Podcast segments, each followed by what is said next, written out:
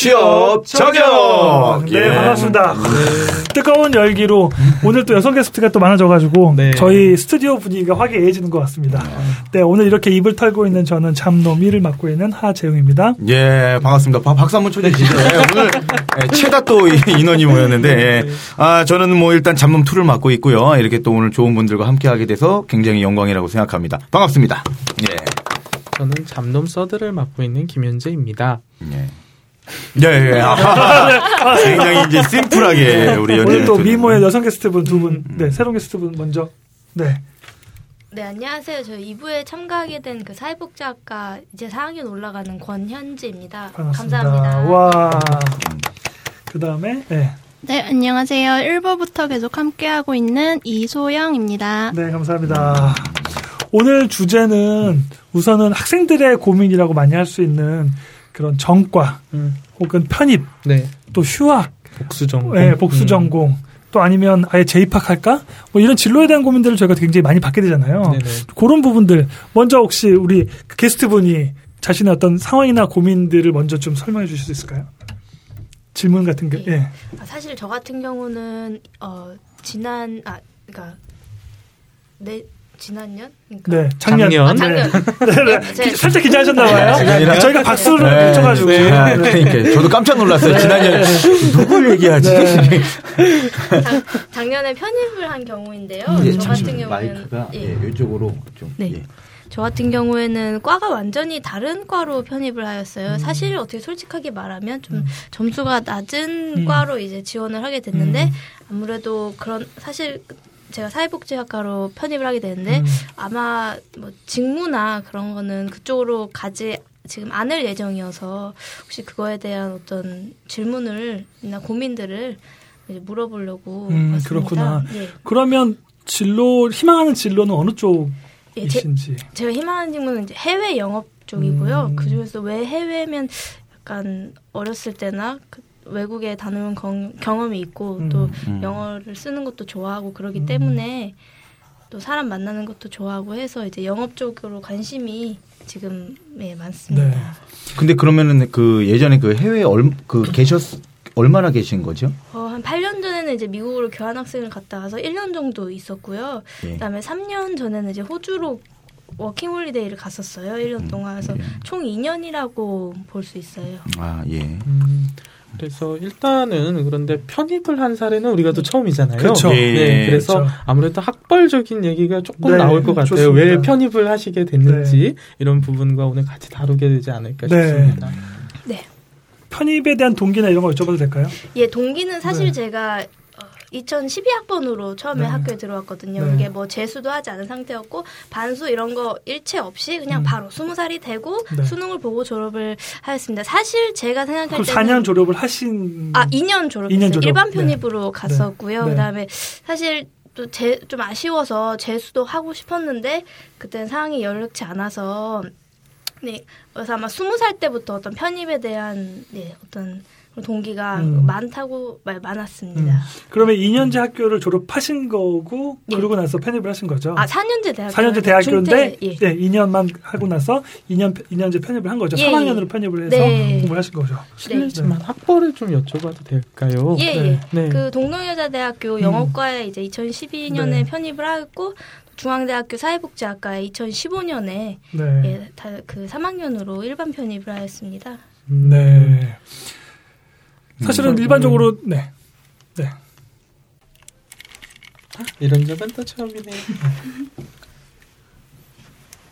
취업 저격! 네, 반갑습니다. 오늘은 또 따끈따끈하게 네. 또 저희 스튜디오가 달아오르고 있습니다. 네. 네, 오늘 이렇게 입을 털고 있는 저는 잠놈 일을 맡고 있는 하재웅입니다. 예, 갑자기 스튜디오가 왜 달아오르고 있는지를 말씀을 안 해주셔가지고 예, 아름다운 여인이 또 두 명이 더 네, 또 맞아요. 함께 해주시고 계십니다. 그래서 아 뜨겁게 뭐 달아오르는 거에 또 제가 휘발유를 한번 끼얹도록 하겠습니다. 저는 잠놈투의 조찬호입니다. 어. 예. 네. 안녕하세요. 잡놈 서드를 맡고 있는 김현재입니다. 예, 네, 반갑습니다. 안녕하세요. 오늘 또 특별한 게스트 두 분 오셨는데요. 예. 네, 먼저 소개를 부탁드려도 될까요? 네, 안녕하세요. 2부에 참여하게 된 사회복지학과 4학년 권현지입니다. 어, 잘 반갑습니다. 부탁드립니다. 또 지난 회차에 이어서 또 출연하고 계신 분이 있죠. 간단하게 소개 부탁드립니다. 네, 1회부터 계속해서 함께하고 있는 이소영입니다. 네, 반갑습니다. 오늘은 주제가 학생들의 고민이라고 많이 할 수 있죠. 그렇죠. 학벌에 대한 이야기도 나올 것 같고요. 저학년 학생들이 가질 수 있는. 고민을 오늘 다룬 네. 것 같아요. 사실은 학부 때 한국이라면 네. 사실 서울대생 포함해서도 네네. 학벌에 대한 고민을 안 하는 친구들은 거의 없을 것 같아요. 그렇죠. 고질적인 병이라고 할 수 있는 한국병. 네네, 한국병. 네, 음. 그래서 실제로 이게 취업과 얼마나 연결성이 있는지 네. 또 어떤 식으로 바라볼 수 있을지를 네. 얘기하면 좋을 것 같고 또 편입이나 전과 뭐 이런 부분도 같이 포함할 수 있을 것 네, 같아요. 복수 전공도 네, 복수 전공도. 뭐 전체적인 네, 개인적으로 저 같은 경우도 사실은 전과를 했다가 다시 복수 전공을 해가지고 졸업했던 경우여서 네. 어, 왜 그렇게 뻘짓을 했을까? 네, 그런 것들을 한번 또 얘기 나눌 수 있을 것 같습니다. 네네. 네, 우선 오늘 게스트 권현지님부터 예, 네, 예. 상황을 좀 설명해 주실 수 있을까요? 네, 안녕하세요. 저는 저 같은 경우에는 이제 편입을 한 케이스인데요. 네. 완전 그 과가 완전히 바뀌어서 네. 이건 사실 그래서 제가 원하는 직무나 어떤 미래 이런 할 일은 지금 공부하고 있는 과와 많이 달라서 음. 그거에 대한 어떤 좀 고민이나 네. 질문을 좀 많이 여쭤보려고 왔습니다. 네. 그래서 원래 지금 희망하는 직종은 뭐 아까 살짝 얘기했던 것처럼 네. 해외 영업이나 아니면은 예, 그, 무역. 네 무역 쪽 관심 이 있으신 건데 네. 지금 전공은 사회복지학과라고 또 예. 얘기해 주신 것처럼 음.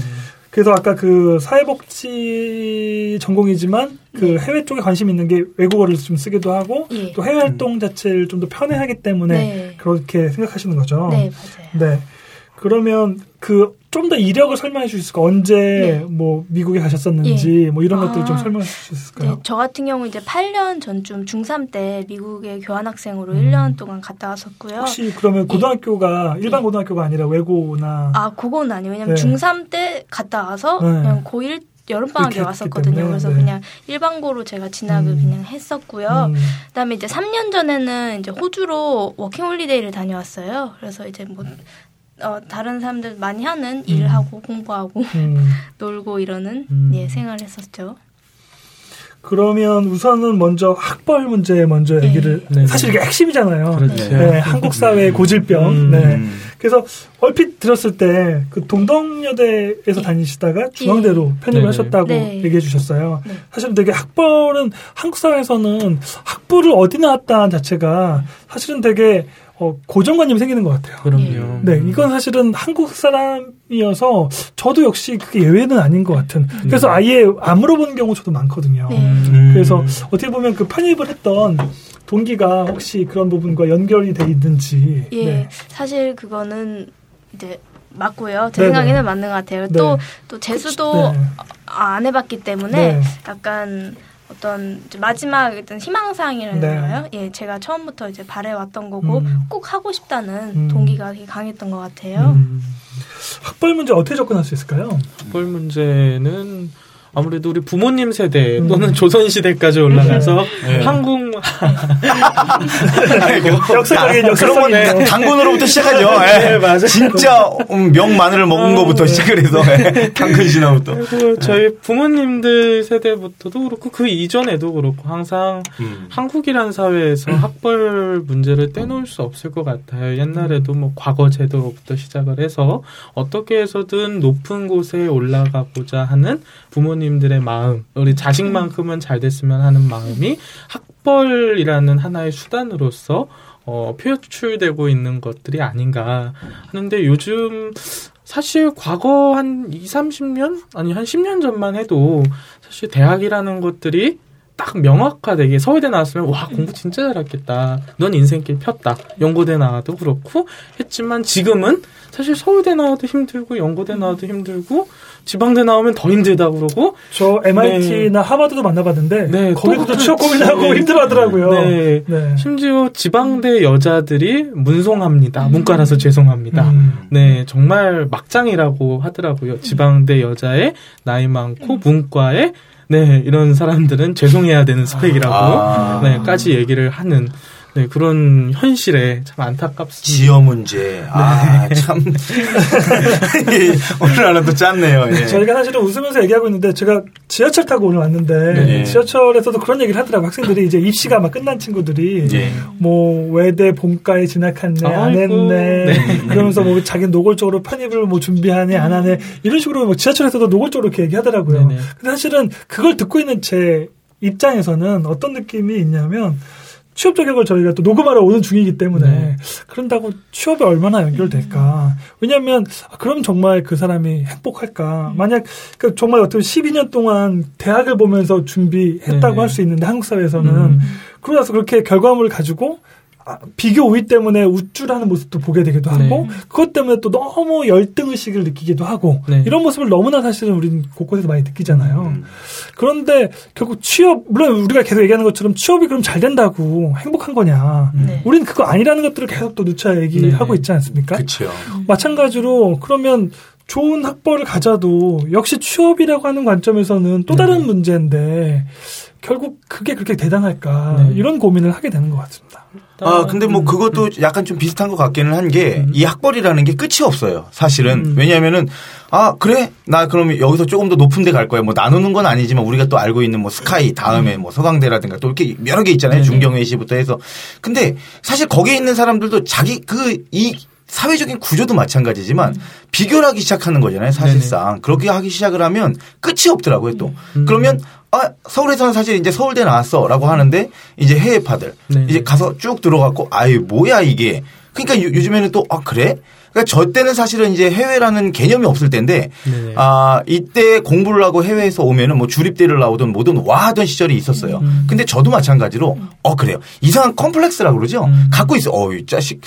어디 어디 뭐 주기 주립대가 어 뭐 institute 이런 데만 나와도 그러던 시절이 있었는데 사실은 이제 사실 뭐 많이들 이제 학생들이 나갔다 오잖아요. 그러니까 이제 웬만한 학교들은 또 다 알고 있는 거예요. 그러니까 아이비리그가 아니면 이제 또 인정을 안 해주는 거예요. 약간 뭐 예. 그러다 보니까 제가 지금 만난 사람들도 이 학벌이라는 게 또 끝이 없더라고요. 또 뭐 정말 그랬고 그거는 사회적인 구조도 마찬가지지만 본인이 중심을 어느 정도는 잡아줘야 되지 않나 이런 생각을 조금 한번 해봅니다. 음. 예. 네. 사실은 뭐 좋은 학벌을 가지면 그게 뭐 연예인이든 취업에 있어서도 유리한 거는 거부할 수 없는 것 같아요. 음. 근데 중요한 거는 그걸 얼마나 잘 활용하는지, 그 다음에 그걸 활용도를 넘어서 정말 본질적으로 자신이 추구하는 게 무엇인지. 음. 그러니까 우리가 왜 저번에 그 EBS 저희가 살짝 얘기했던 것처럼, 그러니까 획일화되어 있는 교육을 여전히 시키고 있는 그런 서울대의 모습을 보면서 되게 음. 안타까워했던 것처럼 네네.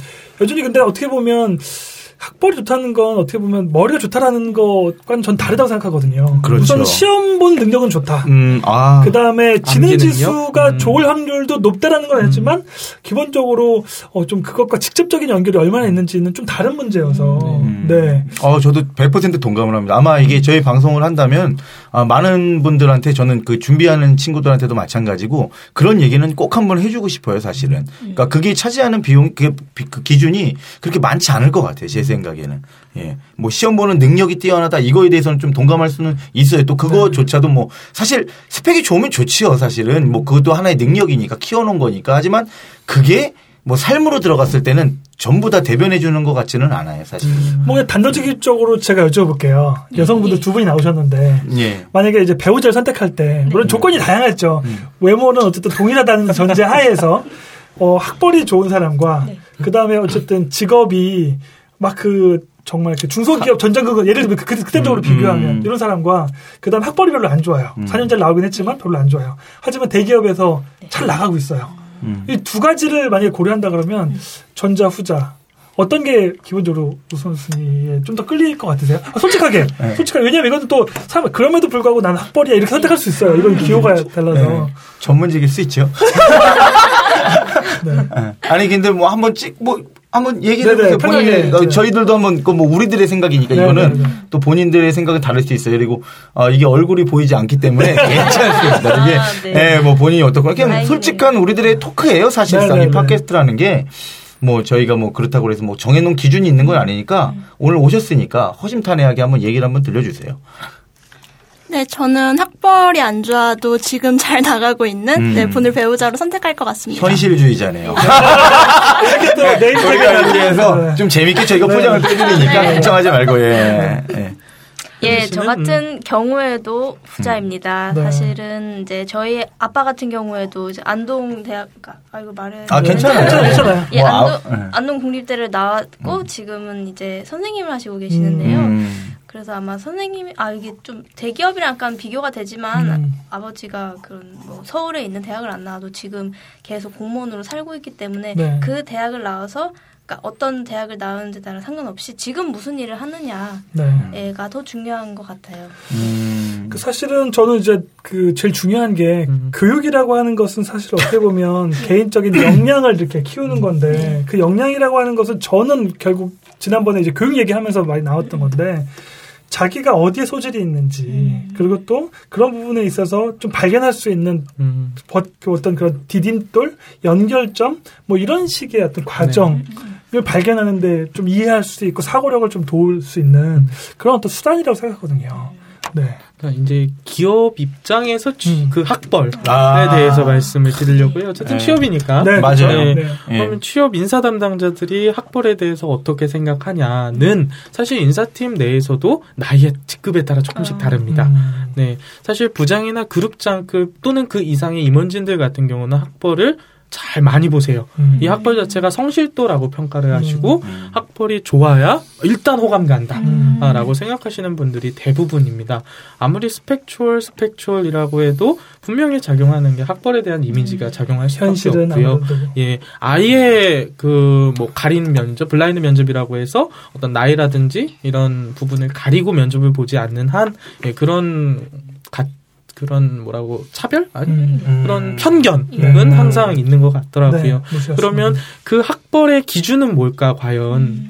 그건 저 이건 주관적인 의견일 수도 있지만 많이들 말씀하시는 것이 딱 중경 외시 라인이라고 해요. 음. 우리가 학벌을 사실 서열화하는 게 별로 좋지는 않지만 간단하게만 말씀을 드리면 제일 위에 예, 아시다시피 서울대, 연세대, 고려대가 있고 뭐 경찰대 또는 포항공대, 카이스트 위쪽에 있고요.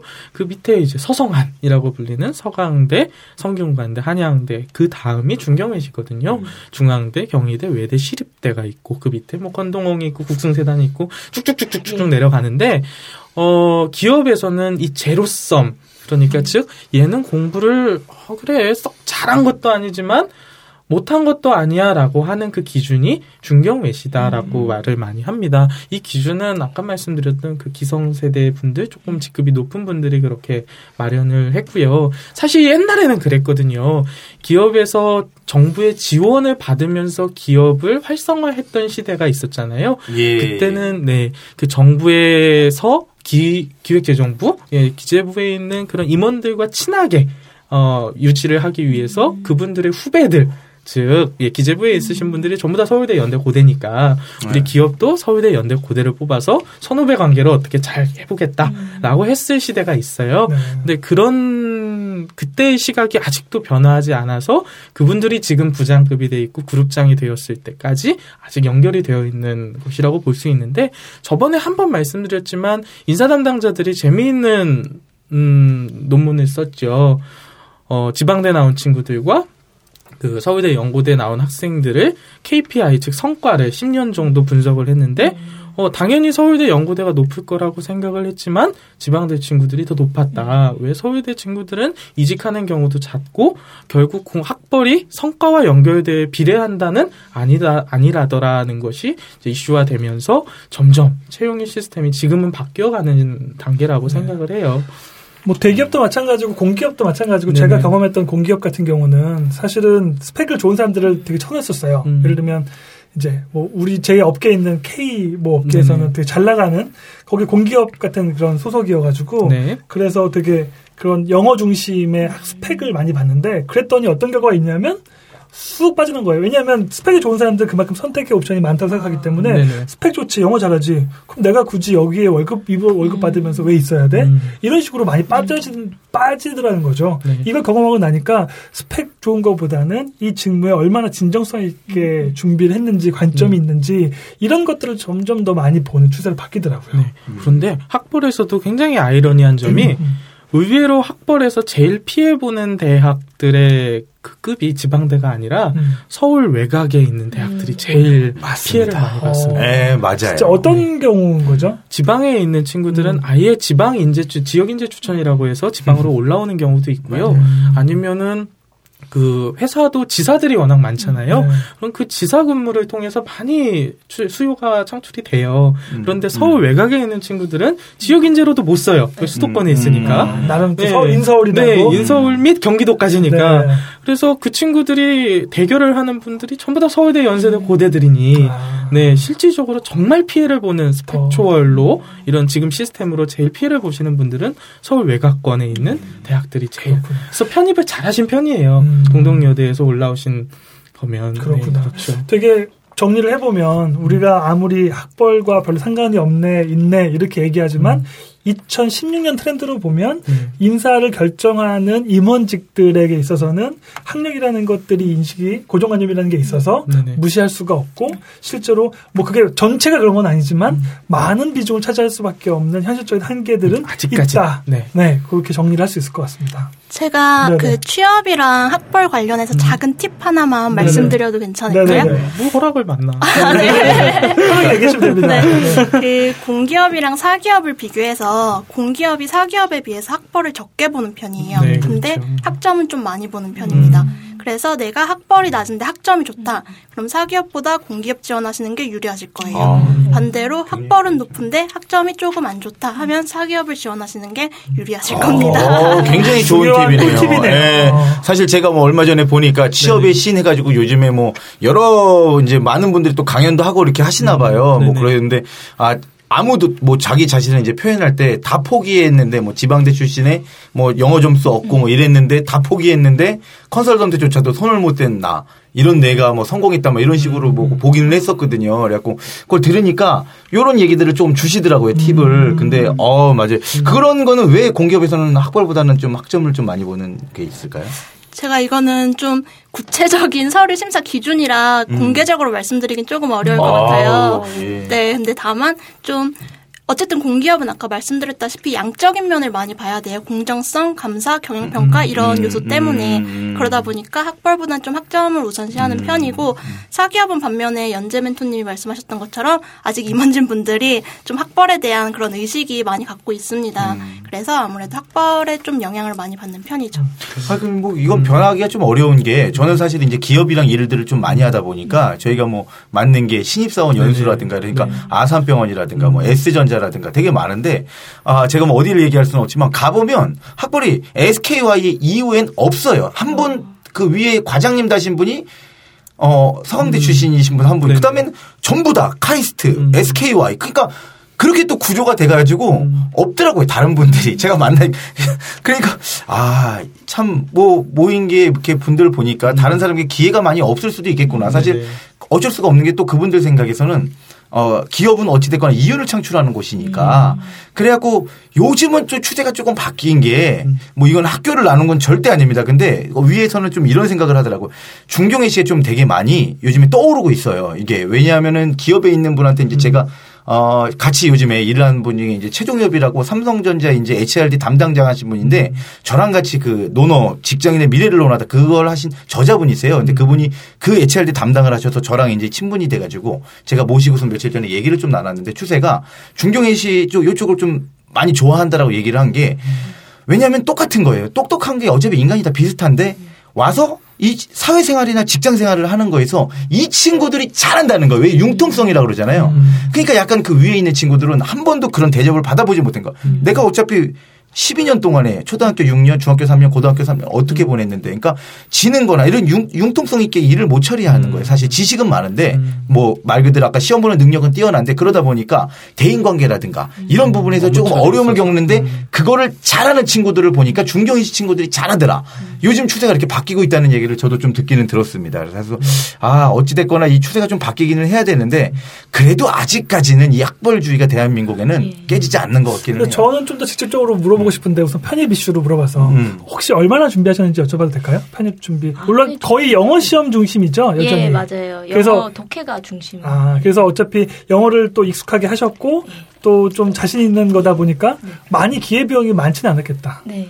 네. 얼마나 준비하셨어요, 혹시? 학원 뭐 다니시기도 하셨나요? 예, 학원은 이제 막바지에 다녔고요. 음, 얼마나 다니셨어요, 학원? 뭐 학원은 3개월? 6개월 정도 다녔고요. 음. 그리고 아마 제 생각에는 1년 이렇게 준비했던 것 같고 하지만 저 같은 경우에는 좀 어렸을 때부터 영어를 계속 해왔고 또 어떤 그런 환경에 노출되어 있어서 네. 아마 제 생각으로도 아 이 시험은 좀 나한테 맞지 네, 않을까라는 유리하기 생각이 때문에. 예, 많이 네. 들었었어요. 사실은 저는 이런 부분들이 기회비용 문제를 얘기할 수밖에 네. 없는데 음. 왜냐하면 막 이것 때문에 막 1년, 네. 1년 반, 뭐 2년 심지어 이렇게 준비하는 친구들이 있어요. 근데 저는 너무 안타까워요. 네. 그리고 저는 이제 만약에 중간에 저를 만났으면 저는 다른 솔루션을 제공했을 것 같아요. 아, 아. 예를 들면 저는 편의보다는 오히려 외국에서 공부하라고 얘기하고 싶었어요. 음. 예를 들면 해외 영업이다, 음. 아니면 무역이다, 차라리 싱가폴, 아니면 태국 이런 데서 제2외국까지 겸하면서 외국 환경에서 아예 공부하는 게 훨씬 유리했고 그 다음에 만약에 학벌을 좀 더 능가하고 싶다, 그러면 아예 그럼 한국 쪽으로 본다면 서울대를 찍거나 연대 고대를 찍으면 되거든요. 음. 역시 근데 그 소위 말하는 이제 학벌로 그 석사 시험도 네. 거의 영어 중심으로 돼 있고 아. 학벌 중심으로 돼 있거든요. 근데 외국에 갔다 오면 네. 더 플러스가 있어요. 요인이 있어요. 네. 그렇기 때문에 오히려 차라리 지금 얘기하는 것처럼 해외 영업이나 무역 쪽을 생각했다면 네. 관련된 쪽으로 해서 아예 그러면 전공도 훨씬 더 맞춰서 갈 수 있고 네. 네. 또 해외 어차피 해외 생활하는 거를 아예 해외에서 2주 동안 아예 생활하기 때문에 네. 비용도 큰 차이 없을 수도 있거든요. 잘 알아보면. 이런 식으로 저는 그리고 어차피 기본적으로 전문직을 하려면 앞으로는 한국 사회도 저는 석사 기본적으로 요구하게 될 것 같아요. 음. 그럼 석사도 고려한다 그러면 학벌 문제는 충분히 석사로 어느 정도 극복할 수 있는 여지가 있어서 아예 또 학부를 외국에서 졸업해 버리면 이게 차원이 좀 다를 수. 있어서 그래서 아예 2년 공부하고 외국에서 2년 그렇게 연결하는 데도 예. 있거든요. 예, 많거든요. 맞아요, 맞아요. 그러면 이제 공부하고 나서 예. 아예 석사를 음. 한국에서 하거나 저는 차라리 한국보다는 외국이 더 나을 수도 있는데 아무튼 그런 식으로 전략을 했는 게 저는 지금 이 편입을 준비하는 많은 분들에게 그렇게 얘기하고 싶어요. 아, 굉장히 좋은 팁인 것 음. 같아요. 사실 그리고 저도 한 가지 이제 여쭤보고 싶은 것 중에 하나가 사실은 어, 해외 영업이 이제 얘기 나왔으니까 요즘 근데 영어 잘하시는 분들이 너무 많아서 네. 사실은 어디 가서 뭐 영어를 잘한다. 사실 이게 이제 경쟁력이 사실 많지는 않은 것 같아요. 제가 볼 때는 그리고 사실은 뭐 영어 이해 요즘에는 뭐 중국도 마찬가지고 그다음에 또 스페니쉬를 또 많이 쓰잖아요. 사실은 뭐 무역을 하거나 이런 부분에서 있는데 앞으로 사실 경쟁력을 잠깐 자기의 무기를 갖는다고 한다면 네. 이 외국어 쪽에는 연재 멘토님 어디를 좀 더 집중적으로 조금 이렇게 해야지 그래도 무기스럽다라고 얘기를 할 수 있을까요? 사실 제가 만나본 음. 걸 바로는 영어를 이제 웬만한 뭐 사실은 우리가 뭐. 영어. 선생님, 예, 영어 선생님 되는 거 이보영 선생님 되는 거기에 어찌됐거나 자기가 그래 내놓고 할 수 있을 정도면 네. 되는데 그다음에 어떻게 되는지 좀 궁금하긴 합니다. 사실 무역 쪽으로 가고자 하신다면 어, 제2 외국어보다 먼저 하셔야 될 건 사실 자격증이에요. 음. 네, 우리나라에서 무역업으로 가고 싶다 또는 해외 영업직으로 가고 싶다 하면 사실 저번에 살짝 말씀드렸던 건데 한 번 더 말씀을 드리면 어, 국제무역사라는 자격증이 있고 무역 영어라는 자격증이 있고 그리고 원산지 관리사라는 자격증이 있어요. 그 밖에도 좀 더 있긴 한데 일단 이 세 개의 자격증이 있으면 사실 어디 무역에서 꿀리지 않습니다. 무역은 워낙 자격증을 보기 때문에. 근데 말씀 주신 질문 주신 그 제2 외국어로 어떤 네. 언어가 좋을까 저는 알아보여. 아랍어요. 아랍. 아, 저 역시 공감합니다. 아 그래요? 아랍어요. 네. 네. 어 이거는 어 그래요. 저는 아랍어요. 근데 사실은 이거는 직종이나 영역마다 차이가 커요. 네, 어. 그렇긴 합니다. 네, 그런데 예를 들면 아까 아랍을 얘기하시는 거는 건설 쪽이나 네. 아니 음, 플랜트 사업 네. 이런 쪽에서는 아랍 쪽의 수주가 굉장히 많습니다. 여행, 여전- 예, 죄송해요. 여전히 네. 오일과 관련된 오일머니가 여전히 그 물론 오일 저유가 시대긴 하지만 음. 여전히 오일 에 대한 비중이 크기 때문에 음. 그쪽은 여전히 뜨고 있는 네. 시장이고요. 그래서 아예 지역 기반으로 생각하면 그 거기서 공부하는 게 훨씬 유리해요. 네. 아랍 국가에서 공부하는 게 훨씬 유리합니다. 차원이 달라요. 그러니까 한국에서만 저는 너무 안타까운 게 학벌 얘기할 때 예. 한국에서만 너무 관점이 있어요. 네. 아, 지금 하다 보니까 지금, 아니, 이거 삐를 타시니까 강의원 측으로. 왜냐면 진짜 얘기해주고 싶은 게 있어서 그래요. 아, 이게 느껴질 거예요. 이게 목소리로도. 아, 거예요. 왜냐하면 최근에 예. 남미 같은 경우도 최근에 오일이 나, 나오면서 네네. 엄청나게 새로운 블루오션이 됐거든요. 음. 그러니까 지금 한국 같은 경우는 제가 볼 땐 나중에 또 헬조선 얘기하면서도 하겠지만 음. 레드오션이거든요. 아. 네. 한국 사회는 정말 레드오션이에요. 그럼요. 그럼 블루오션도 자꾸 가야 돼요. 음. 그럼 예를 들면 지금 동남아 같은 경우도 베트남- 베트남뿐만 아니라 뭐 제가 갔다 온 라오스 같은 경우도 뭐 연 7, 8% 계속 매년 성장하고, 성장하고 있거든요. 그만큼 경제 성장하고 있으면 그만큼 기회가 훨씬 많아요. 네, 그런 수, 수없이 많은 그런 그 블루오션을 놔두고 네. 왜 자꾸 레드오션에 베팅하는지 저는 그런 관점으로 편입이나 학벌의 문제를 좀 더 봐야 되는 거 아닌가. 왜냐하면 정말 왜냐하면 지금 더군다나 해외 경험도 있으시고 물론 저는 해외 경험 자체를 지금에 있는 교환학생 그리고 그 워킹홀리데이 정도로 보기에는 여러 가지 한계점들은 많다고 생각해요. 예. 아예 인턴으로 6개월이라도 맞아요. 하는 게 훨씬 유리하고 예. 하다못해 현지 생활자처럼 할 수 있는 그런 좀 더 이력을 해야지 본인도 아, 해외 생활이 맞구나. 왜냐하면 공부하는 거나 여행하는 거나 일은 좀 다르겠지만 좀 차원이 많이 다른 부분이 있어서 네, 음. 그런 식으로 좀 더 자신의 어떤 적성을 왜냐면 지금은 어필하는 것만으로는 나는 해외 생활 잘 맞는다라고 어필하는 게 어, 2% 부족한 네, 아. 이런 부분이 명확하게 있을 것 같아요. 어찌됐거나 아랍은 오늘 되게 충격적이고 신선하네요. 정말로요. 아랍어. 아니 네. 아랍어뿐만 아니라 요즘은 불어도 많이 해요. 음. 네, 불어나 러시아어도 많이 하고요. 네, 노어도 많이 하죠. 네, 러시아어도 음. 왜냐하면 러시아뿐만 아니라 러시아 연방 국가들이 네. 많거든요. 거기 역시도 블루오션입니다. 엄청나게 성장하고 있고. 여행업을 생각하신다면 예 Spanish 스페인어가 아무래도 강세고요. 네. 진짜 직종에 따라 조금씩 다르겠지만. 맞아요. 음, 또 저는 이제 아프리카 경험을 하다 보니까 아프리카에서 불어의 영향력과 지금 뭐 완전히 뜨고 있는, 어, 갑자기 이렇게 이게 음, 볼륨이 갑자기 제게 좋아진 것 같네. 가- 지금 뜨고 있는 네네. 이런 중국어 같은 경우에는 어떻게 보시나요? 중국어가 뜨고 있나요? 중국이 뜨고 떴- 있으니까 떴죠. 예, 예, 그러니까 떴죠. 그거는 어, 좀 어떻게 준비를 좀 해야 되는 뭐게 제가 좀- 먼저 말씀을 드리면 네. 중국어가 사실은 저도 역시 중국에서 2년 생활했었거든요. 예. 근데 저 같은 경우는 중국어를 거의 활용하지 못하고 있는 상황. 아, 그러니까 이게 업종에 따라서 예를 들면 제가 만약에 바리스타 기술이 있다. 예. 저는 중국 시장으로 바로 갔을 거예요. 지금 중국에서 커피, 커피. 수요에 대한 것들이 엄청나기 때문에 네. 지금 한 지금은 조금 늦었고요. 음. 1년 전, 2년 전만 해도 커피 프랜차이즈 했으면 중국에서 엄청나게 돈을 벌었을 거예요. 맞아요. 비슷하게. 네, 예를 들면- 네. 아, 지금 예, 말씀하세요. 네, 뿐만 아니라 뭐 애완견, 아, 애완견 예. 수요가 굉장히 질적으로 높아지고 있거든요. 어. 엄청난 중국 시장에서 거기서 만약에 사업을 한다거나 취업을 한다거나 했었으면 한국에는 기본적으로 먹어주거든요. 네. 그러니까 이런 식으로 좀 연결돼 있는 그 무언가가 접점이 없으면 뭔가 중국어를 한다 그래도 활용하기가 어려운 부분이 많은 것 같아요. 어찌됐거나 그러면 목적이 좀 있어야 된다는 얘기를 네, 받아들이면 될 것 같네요. 거. 네. 일단은. 예, 지금 뭐 알아보나 뭐 이렇게 준비 오늘 와서 많이 많은 부분에 이제 가서 이제 영어만으로 하는 게 아니라 맞아요. 근데 사실은 어 뭐 영어는 사실은 뭐 이제 필요한 부분이고 뭐 네네. 끊임없이 이제 죽을 때까지 공부해야 음. 되는 부분이고 근데 저도 그 무기를 하나 갖는 건 좋다는 생각은 갖긴 음. 가져요. 저도 한 중국에 그래서 한 1년 반 정도 이제 저는 이제 그 어학을 배우러 이제 가서 음. 좀 있었는데 중국어를 배우고 그때 당시에 우리 하, 아, 하- 하메토님이 얘기하신 대로 맞아요. 그게 저희보다 아직 이제 뭐 이렇게 발전하고 있는 음. 곳이니까 저희가 히트 친 것들이 이제 그때 당시에 이제 막 들어와서 히트를 치기 시작하더라고요. 이제 마크도날드, 맥도날드 막 음. 이런 것들이 그때도 오고 그다음에 커피 문화. 뭐 사실 우리나라에도 사실 들어와서 이제 히트 친 게 얼마 되지는 않잖아요. 이게. 근데 거기서도 지금 이제 막 일어나더라고요. 칭따오가 이렇게 뭐 나- 예를 네. 들면 저한테 많이 문의하시는 거 저희가 한국어 강의를 2년 동안 했었거든요 중국에서 음. 지금 한국어 강의로 중국에 들어간다 그러면 정말 바보짓 하는 겁니다. 음. 그러니까 제가 한국 스- 그때 한 거의 10년 전쯤 이렇게 중국어 강의를 한국어 강의를 했었는데 그때만 해도 괜찮았어요. 왜냐하면 대학들이 막 중국에서 막 팽창되고 네. 또 거기에 대한 수용해야 되는 인력들이 필요했던 시기이기 때문에 지금은 완전히 중국도 대학 박사 과정을 해도 중국의 대학에 자리가 없습니다. 강사도 얻기가 어려워요. 중국이 워낙 인력풀이 또 이미 차여져 있어가지고 이런 것처럼 그 중국이라고 하는 시장이 되게 매력 있는 건 맞지만 어떤 분야나 직종에 따라서 음. 그걸 어떻게 활용할 수 있는지는 되게 다양한 것 같아요. 네네. 지금도 연락하는 중국의 유학생들이 되게 많거든요, 저한테. 음. 근데도 잘 하는, 활용하는 친구도 있지만, 그렇게 4년 동안 중국에서 그 학부를 마쳤는데도 불구하고 활용을 못하는 친구들도 꽤 많습니다.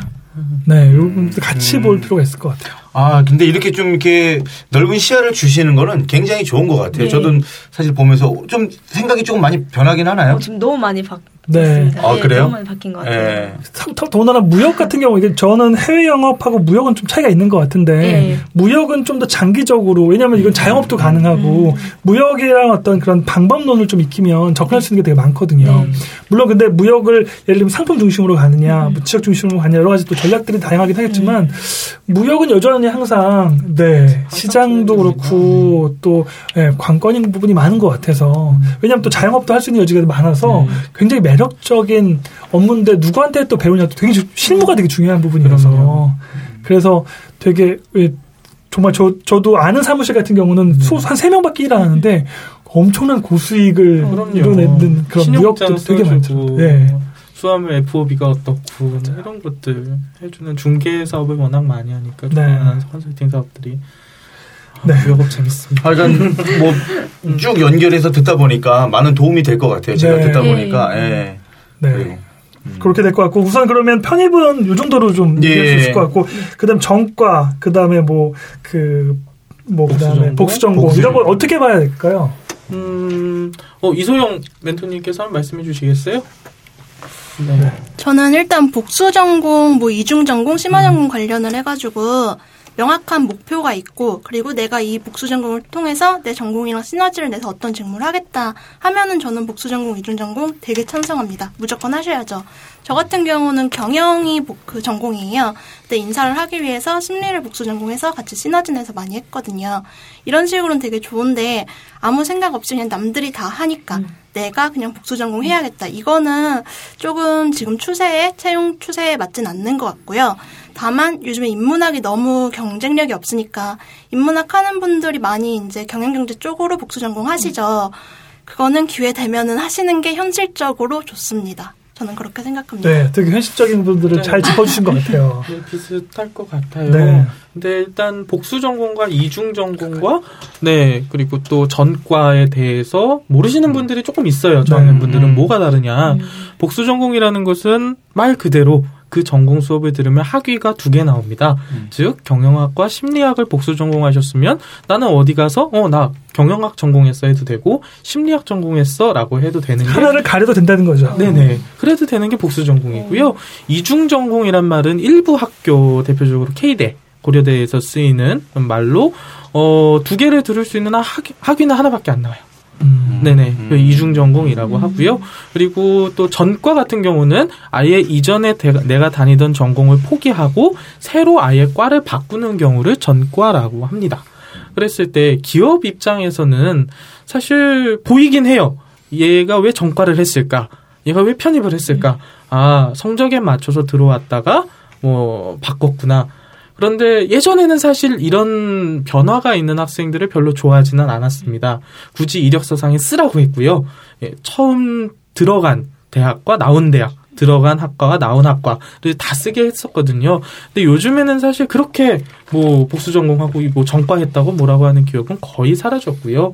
음, 앞으로 내가 어떤 직무를 선택함에 있어 가장 시너지 되는 학과를 복수 전공해봐라. 저는 항상 권하는 편이거든요. 조금 빡세더라도 어, 학위 두 개 받고 나와서 열심히 생활해라. 이런 편입니다. 아, 뭐 깔끔하게 정리를 해주셨네요. 그리고 뭐 그게 지금 그 현 추세인 것 같아요. 뭐 구글에서도 마찬가지고 네네. 인문학 쪽에 있는 그러니까 이제는 뭐 그 전공이라든가 이런 부분들이 이제 많이 없어진 것 같아요. 사실 뭐 네. 우리나라 같은 경우도 마찬가지고 그러다 보니까 본인이 사실 예전에는 이런 게 있었거든요. 내가 뭐 진짜로 연극영화과를 가려면 연극과를 나와야 돼. 또 경영을 하려면 경영학과를 나와야 돼. 고 거기 있는 사람들만 또 지원을 하고 내가 아나운서 하려고 그래도 아니면 PD를 하려고 그러면 신문방송학과 이런 식으로 나눠갖고 내 전공 분야를 찾아갔는데 지금은 전혀 다른 것 같아요. 아나운서 무용과 나온 사람도 하고 그다음에 뭐 구글 같은 경우도 인문학 전공했는데 그냥 들어가고 그러니까 채용도 뽑고 그러니까 오히려 거기서 얼마만큼 이제 복수 전공 아까 전에 얘기해 주셨는데 내가 정말 관심 있는 거에 대해서 알고 있다. 공부를 하는 게 중요한 게 된 거지. 사실 이제 문의만 이제 내가 뭐 음. 이거 요거 땄어라는 것보다는 사실 그걸 진짜 내가 경험을 하고 나와서 부딪히신다면은 그 부분에 대해서는 아마도 성공 가능성이 좀 높지 않을까 저는 이렇게 봅니다. 예. 저 개인적으로는 저기서 관건은 적성에 맞는 과를 찾는 것 같아요. 음. 근데 많은 학생들이 안타까운 건 네. 그 적성에 맞는 과에 대한 것들을 여전히 갈등하는 친구들이 많다는 게 또 함정인 것 같고 안타까운 것 같아요. 물론 이제 그 이소영 멘토 그 이소영님처럼 사실은 좀 자기의 직무나 이런 것들 실무 경험이 또 있으시기 때문에 좀 더 일찍 발견했으면 네. 좀더 명확하게 획을 그으면서 갈 수 있지만 음. 많은 친구들은 그런 실무적인 경험이 없기 때문에 그래서 어떻게 보면 저는 실무적인 경험을 먼저 해봐라. 그렇게 이렇게 뭐 갭이어라든지 이런 여러 가지 제도를 통해서 그 휴학을 하더라도 과감하게 하되 좀 더 제대로 계획을 해서 경험을 하고 나서 그러면 이제 자기가 직무나 적성에 어느 정도 맞는지를 네. 과도 그렇게 알 수 있기 때문에 그렇게 알게 된 다음에 선택을 해도 늦지는 않을 것 같은 네. 저 생각을 좀 갖고 있고요. 저 개인적으로는 사실은 전반적으로 큰 틀로 보면 이제 그 학부, 석사, 박사 이렇게 있다 그러면 저는 이제 학부 자체는 좀 더 유연, 점점 유연해질 것 같아요. 요즘은 이렇게 학부 전공 자체가 네. 뭐 이렇게 인문학 전공처럼 이렇게 두리뭉실하게 가는 것처럼 그만큼 이제 미국이나 서양처럼 석사나 박사 과정의 어떤 그런 중심 좀 좀 더 고도화되는 전문화 추세가 명확하게 있는 것 같고요. 어떻게 보면 그 기본적인 어떤 그런 베이스? 여전히 대학교 자체에서도 그런 부분들이 많이 있는 것 같아서 물론 이제 한국 같은 경우는 요즘은 워낙 석사가 많기 때문에 네. 또 그것 자체도 또 뭔가 화- 그 스펙으로 활용하기도 애매한 부분도 있지만 아무튼 그럼에도 불구하고 좀 더 인정되는 전문화되는 느낌을 훨씬 더 갖는 부분이 있기 때문에 그런데도 불구하고 저는 안타까운 건 석사 나와도 본인의 전공에 대해서 고민한 친구들이 너무나 많다는 거죠. 그래서 좀 더 석사까지 고민할 때는 좀 더 실무나 이런 경험을 한 다음에 좀 더 어떤 자신의 어떤 직무적인 부분들을 네. 감을 좀 갖고 진행하는 게 필요한 것 같고요. 음. 학부 저 같은 경우 아까 말- 말씀드렸던 것처럼 저는 입학을 생명공학으로 했다가 네. 그 다음에 전과를 했죠. 음. 아 이건 아닌 것 같아. 그래서 국문학을 했다가 나중에는 사실은 둘 다 공부하기 싫어서 복수공으로 졸업했던 경우인데 아. 그만큼 이렇게 전공 학점을 줄이려고 하다 보니까 그런데 사실은 저 역시 20대에는 굉장히 질풍노조 그러니까 뭘 이런 해야 내가 뭘 해야. 될까? 음. 저는 거기에 대해서 후회하지 않아요. 왜냐하면 저는 항상 제가 지금 후배들한테도 얘기하는 게 20대에 뭘 하면 좋겠냐고 물어보면 네. 저는 지금 저도 20대가 된다 그래도 딱 하나만 하면 될 것 같다는 얘기를 해요. 그건 뭐냐면 20대에는 내가 그냥 하고 싶은 것만 해보고 싶다. 음. 저는 20대로 돌아가도 그렇게 할 것 같아요. 그리고 그렇게 했던 제 20대에 대해서 저는 후회하지 않거든요. 음. 그래서 좀 30대에 좀 남들이 늦었다고 볼 수 있지만 어, 저는 좀 저 자신을 좀 더 이해하는 데는 굉장히 많이 도움이 됐던 것 같아요. 이게 이상과 현실의 고민이 조금 있을 것 같아요. 그래서 음. 아까 현지 게스트가 우리 질문을 해온 것들 네. 중에서도 비슷한 게 있었어요. 네. 휴학을 하고 어 그 아까 그 질문 한번 해주시겠어요? 네. 네. 그게 아마 두 가지 경우로 VS로 제가 만들었었거든요. 음, 네. 그래서 일단 나이는 어리지, 그러니까 저 여자 또 네네. 이제 취업 시장에서 제가 여자다 보니까 음. 또 아마 다를 거라고 생각이 돼요. 남자 사원을 뽑는 거나 여자 사원을 뽑는 거에 따라서 제가 여자이기도 하니까 그래서 그러니까 나이가 어린 신입사원을 뽑느냐 아니면 좀 경험이 있지만 20대 후반인 여자 사원을 뽑느냐 이 둘 중에서 기업의 입장에서 바라보면 어떤 분이 더 유리할지 많이 궁금했었거든요. 여기에 많은 학생들이 이제 휴학을 어떻게 해야 되냐. 네. 아, 휴학을 연결되는 것 같아요. 어, 남들 다 하는데 나 휴학하면 근데 1년 뭐 어떻게 하고 오면은 내 나이 졸업하면 26인데 예. 여자 나이 26이면 조금 힘들다 그러던데 음. 라는 말들이 굉장히 많죠. 많습니다. 그래서 많은 분들이 이런 특히 여성분들 같은 경우는 휴학이나 전과 복수 전공 편입 이런 것들이 굉장히 조금 부담스러운 요소로도 작용을 하시는 것 같아요. 그런데 이건 기업마다 확실히 다릅니다. 음. 남성 조직 같은 경우는 확실하게 나이를 많이 보긴 하더라고요. 어릴수록 좋다 라는 개념이 아직도 박혀 있는 그 기업들이 이유가 아무래도 출산이나 결혼이라는 네네. 이슈 때문에. 좀 더그 네. 회사에서 활용도 있게 뭔가 일을 하려면 네네. 좀더 어릴수록 유리하다라는 입장이 있는 거죠. 사실 어 우리가 미생에서 봤던 얘기를 한번 해볼게요. 미생에서 보면 같은 팀 4명이 들어가는데 임상부가 나옵니다. 그런데 처음에는 이렇게 잘 어, 임산부가 출산휴가를 내고 빠져도 음, 잘 팀이 돌아갔지만 둘째를 가졌다고 했을 때 마부장님이 엄청나게 욕을 하시거든요. 뭐 하는 사람이냐. 대놓고 욕을 하시는데 사실 기업에서는 그럴 수, 저는 마부장님이 심하다고 생각하지만 되게 공감이 되게 되는. 공감 갔어요. 네. 왜냐면 네 명이 하던 일을 한 명이 출산 휴가로 빠지게 되면 세 명이 그 일을 하게 됩니다. 절대 인원 충원을 안 시켜주거든요. 음. 그러면 아 그래 한 번은 어떻게 하겠어. 정말 나 11시까지 야근하면서 했는데 해주겠어. 그런데 또 오고 오더니 또 하나 한 달 있다가 또 나 둘째 가졌어요. 출산휴가 해야 돼요. 정말 욕 나오거든요. 바로 이기적인 인간의 네. 그런. 그런데 그게 잘못된 건 아니잖아요. 여성으로서. 이- 국가적으로 네네. 봐서도? 네, 네. 국가적으로 봐서도 전혀 잘못된 건 아니지만 기업 입장에서 또는 그 현업 팀 원들 입장에서는 굉장히 이기적인 선택이다. 전혀 우리를 배려해주지 않는구나. 이런 것 자체를 막기 위해서 여성들을 아예 일찍 뽑자. 네, 특히 민감한 것 같아요. 사실 결혼은 중요치 않아요. 출산 때문에. 네, 인 것 같고. 근데 최근에 많이 유연화되어져서 기업도 뭐 여성 신입사원이 31살이다. 이런 경우도 드물게는 있지만 아직까지 나이를 음 나이에 대해서 많이 봅니다 여성분들이. 그러니까 좀 현실적으로 얘기를 하면 아무래도 취업에 있어서 나이라고 하는 거는 위협 요인일 수 있다.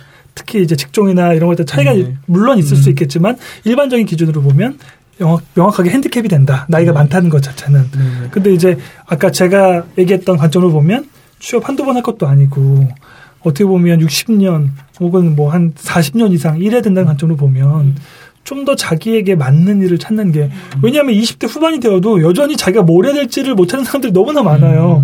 제가 가끔씩 진로 개발 같은 거 하다 보면 20대 후반인데 자기는 뭐 해야 될지 모르겠대요. 영어 좀 했고 영어 관련된 학원에서 좀 가르친 적이 있고 그 다음에 없대요. 근데 자기 취업하고 싶대. 그래서 뭘 어떻게 될지를 그때도 물어보는 경우가 있는 거예요. 네. 제가 취업 나이에 관해서 간단한 좀 연구 하나 음. 소개시켜드리고 싶은데 음. 이거는 좀 공개적인 연구는 아니고 제가 채용 데이터 가지고 실제로 분석을 한번 해본 거예요. 음. 그래서 채용 데이터를 그 서류 전형 합격자랑 불합격자를 대상으로 음.